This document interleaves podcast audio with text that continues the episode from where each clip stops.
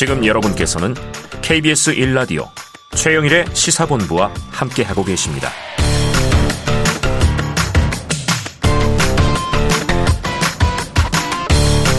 네, 자 경제를 알기 쉽게 풀어보는 경제본부 시간입니다. KBS 보도본부의 경제 스토리텔러 서영민 기자가 나와 있습니다. 안녕하세요. 안녕하세요. 아유 젠틀맨이에요. 감사합니다. storyteller의 멋쟁이. 자 오늘의 주제는요. 청년, 중소기업 그리고 예산입니다. 어, 세 가지의 키워드가 청년, 네네. 중소기업 그리고 예산. 네, 무슨 얘기입니까? 청년 고용률이 되게 낮습니다. 네네. 아, 46% 10월 기준으로 46.4% 이렇게 나왔는데 예. 이게 우리나라의 최근 추세를 보면 좋아지는 추세예요. 최근 2, 3년 보면 42, 43, 45 뭐 이렇게 올라오고 있는 추세니까요. 아, 조금씩 조금씩. 네. 근데 이게 OECD 기준으로는 하위권입니다. 음. OECD 평균이 53% 정도 아유, 됩니다. 절반 이상은 취업이 되는군요. 네네. 근데 우리나라는 46% 좋아졌다는 게 네. 그러니까 근데 사실 우리나라가 실업률이나 전체 고용률, 전체 연령 고용률이 낮은 나라는 아닙니다. 네네. 꼭이 청년만 15에서 29세 요 청년만 고용률이 떨어집니다. 아니 전체 고용률로 보면 OECD에서도 상위권인데 네네. 15세에서 29세 사이의 청년만 딱 떼서 보면 네. 과반이 안 되는 네. 이 절반도 취업을 못한 하위권이다. 네. 왜 그렇습니까? OECD 분석을 보면요. 네. 대기업하고 중소기업 이중 구조 때문이라는 겁니다. 이중 구조. 네, 대기업에 가려고 아니면 대기업 아니면 공무원 되려고 아니면 음. 공기업에 가려고 취업 준비를 하다 보니까 예, 취업 준비를 하느라 취업은 안 하는 네. 이런 상황이 젊은이들 사이에서는 광범위하게. 구조적으로 펼쳐져 있다는 겁니다. 취준생, 공시생 우리가 많이 부르는 얘기인데 네, 자 혹시 우리나라가 좀 다른 나라와 다른 게 네, 특히 이제 남, 남성들 네. 청년 징집제가 있잖아요. 이 군대 다녀와서 수치가 낮은 건 아니에요? 저랑 같이 이걸 취재하는 저희 파트에 이세준 기자가 있는데. 음, 여기저기 물어봤더니 군대 다니는 남자 요 요인을 뺄 수 있게 통계적으로 뺄 수 있게 아. 계산을 한답니다. 군에 그러니까, 입대해 있는 네. 병력 자원들은 네. 빼고 계산을 네네. 하는 거다. 그래서, 그래서 뭐 그건 큰 영향이 없고 영향이 그래서 없다? OECD 평균 대비 우리는 청년 고용률이 매우 낮은 나라다. 참. 네. 어떻게 좀 다른 이유를 찾아볼까 했는데 네. 낮은 거는 팩트다. 이렇게 네. 지금 그냥 확인을 해 주시는군요. 자, 취업 준비 때문이다. 그 어른들이 요즘에 그런 얘기 하죠. 야, 요즘 젊은이들이 눈이 너무 높은 거 아니냐. 네. 우리 때는 뭐 당장 받아주는 곳이면 가서 경험 쌓고 또 이직하고 올라가고 그랬다. 네. 눈높이를 낮춰라. 받아주는 곳에 일단 들어가라. 경험 쌓아라. 그런 얘기 하거든요. 이게 어떤 사회 문제라고 사람들이 말하는 얘기가 딱 들리면 네. 즉각적으로 드는 생각이 있을 수 있습니다. 음. 주변 사람들도 보이고. 근데 이걸 어떤 현상을 그 개인의 어떤 도덕적인 인성이나 품성에다가 맡겨서 이해를 하는 방식보다는 네네네. 조금 더 그 현상을 깊이 있게 보려면 네. 혹시 사회 구조에 어떤 문제가 있는 게 아하. 아닌가? 좀 다른 어떤 원인이 있는 게 아닌가라고 네. 생각을 해 보시는 게 좀 더 이해하는데 더 깊이는데 도움이 되지 않을까 생각이 합니다. 동의가 됩니다. 사회 네네. 구조적인 문제를 좀 짚어야지. 네. 개인의 의지, 뭐 도덕적인 결함, 인성, 세태, 뭐 이런 쪽으로 이제 가는 것은 또 좀 한쪽 측면만 보는 것이다. 저는 네. 네. 갑자기 궁금해졌어요. 네. 서 기자님, 네. KBS 들어오려고 취준생 생활 몇 년 하셨습니까? 아, 저는 네, 1년 했습니다. 어, 네. 바로 들어왔다. 네. 운이 좋았습니다. 그래요. 아유, 나는 스마트하다 이런 느낌이 막 나요. 네. 운이 좋았다고 또 겸손하시네요. 실력 있으시잖아요. 자, 그런데 이제 문제는 대우가 좋잖아요. 네. 우리가 이야기한 그 좋은 직장, 좋은 일자리라고 하는 게 대우가 좋고 뭐 연봉도 더 낮고 네. 그래서 가려고 하는 거 아니냐. 그럼 다른 나라 청년들이라고 안 그렇겠는가? 네. 다 비슷하지 않겠습니까? 나라마다? 네. 그런데 대기업과 중소기업의 차이가 네. 이렇게 벌어져 있는 나라는 흔치 않다는 아, 한 나라. 안에 네 기업의 크기에 따라서 이렇게 생산성도 임금의 격차도 큰 나라가 음. 많지 않다는 거고 근데 이건 이건 왜 그런지 우리가 다 이유를 알고 있습니다. 네. 우리는 수출로 이 나라를 먹여 살리겠다라고 결정을 수십 년 전에 했고 음. 수출 잘하는 애들한테 특별히 지원을 했고 음. 걔들이 커지면 걔들을 더 지원을 했거든요. 네네네. 그러다 보니까 사실 요즘은 납품 단가 후려치기, 갑질 이런 네네. 얘기가 조금씩 나오지만 음. 이게 사실은 1, 2년 된 얘기는 아닙니다. 네네. 한 4, 50년 동안 굳어져 있던 체제인데 아. 이게 요즘 들어서 좀 나오는 것일 뿐 음. 예전부터 대기업을 중심으로 돌아가는 사회, 중소기업에 좀 이렇게 납품 단가를 후려치거나 예. 그렇게 해도 우리나라 전체 수출에는 이익이니까 네. 눈 감아주는 사회였습니다. 네. 지금까지는. 근데 이게 다시 또 원인이 되는 것이 아. 그러다 보면 중소기업은 투자할 돈이 없어요. 그 대기업들이 늘 납품 단가를 딱 일정 수준으로 맞추고 음. 생산성이 높아지면 그에 맞춰서 납품 단가를 더 낮춰서 네네네. 더 싸게 납품해. 너네 지금 더 싸게 만들잖아. 네.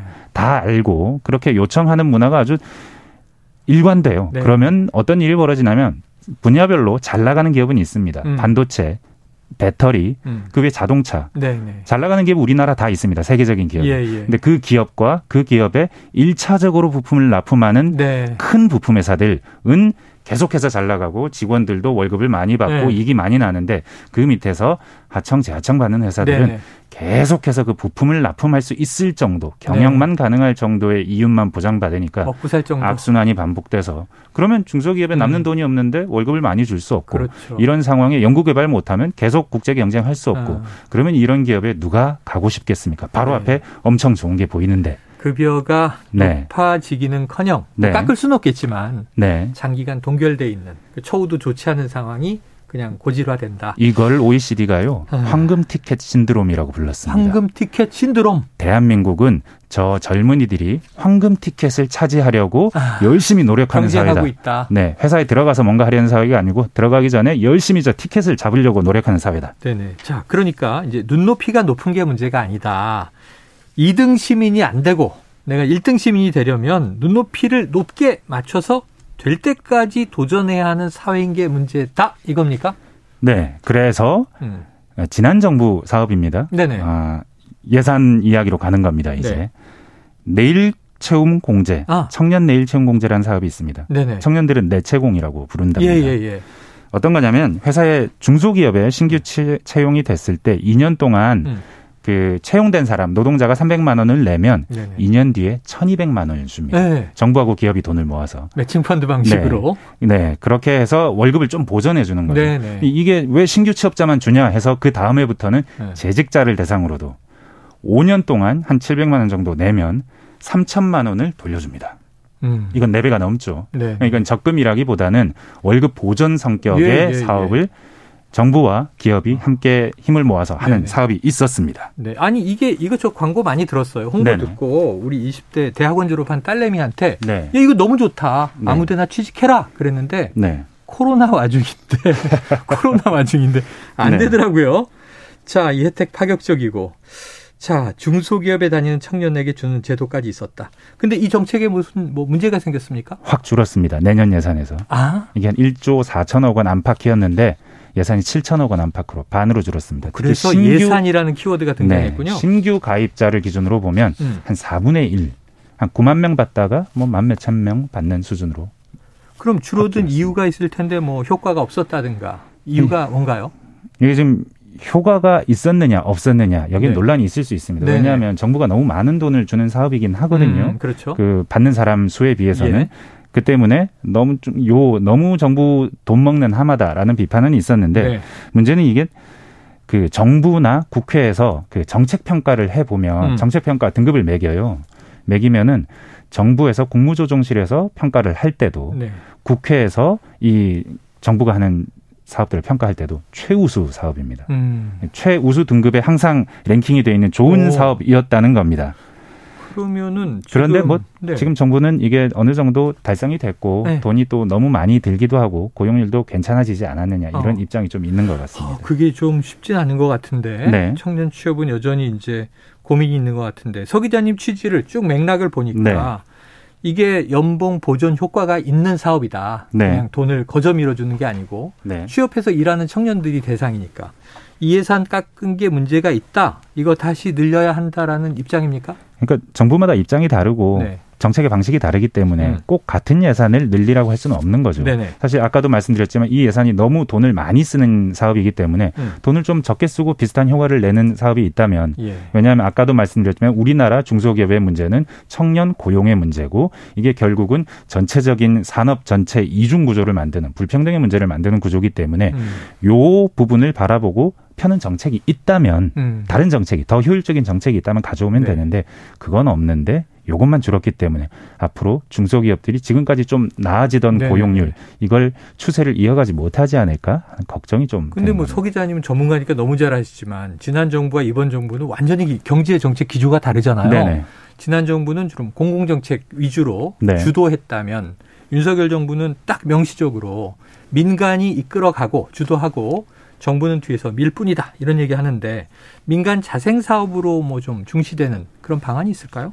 직업 훈련하는 민간 대기업에 아. 그 위탁해서 사업을 그 청년들 좀 취업 지원을 할 수 있는 프로그램 운영하게 하는 사업 네. 요런 거에 한 900억 지원하고 음. 그리고 좀 일하지 않는 청년들 취업 프로그램 열심히 이수하게 해서 음. 그래서 요거에 따라서 마치면은 한 300만 원 정도 지원하는 사업 어, 이런 사업들이 있는데 마치면. 그러니까 고기 주는 거 말고 고기 잡는 법 가르친다는 그런 정책이죠. 네. 근데 이게 좀 보편적인 정책이고 어. 장기적인 효과는 기대되지만 당장 중소기업의 취업난 그리고 젊은 청년들 고용률 높이는 방안은 좀 아니지 않느냐 하는 생각이 드네요. 알겠습니다. 청년 예산이 네. 다 줄어든 것은 아니고 또 다른 방식이 있다고 하는데 네네. 지켜보도록 하죠. 오늘 시간이 다 돼서 여기서 마무리하겠습니다.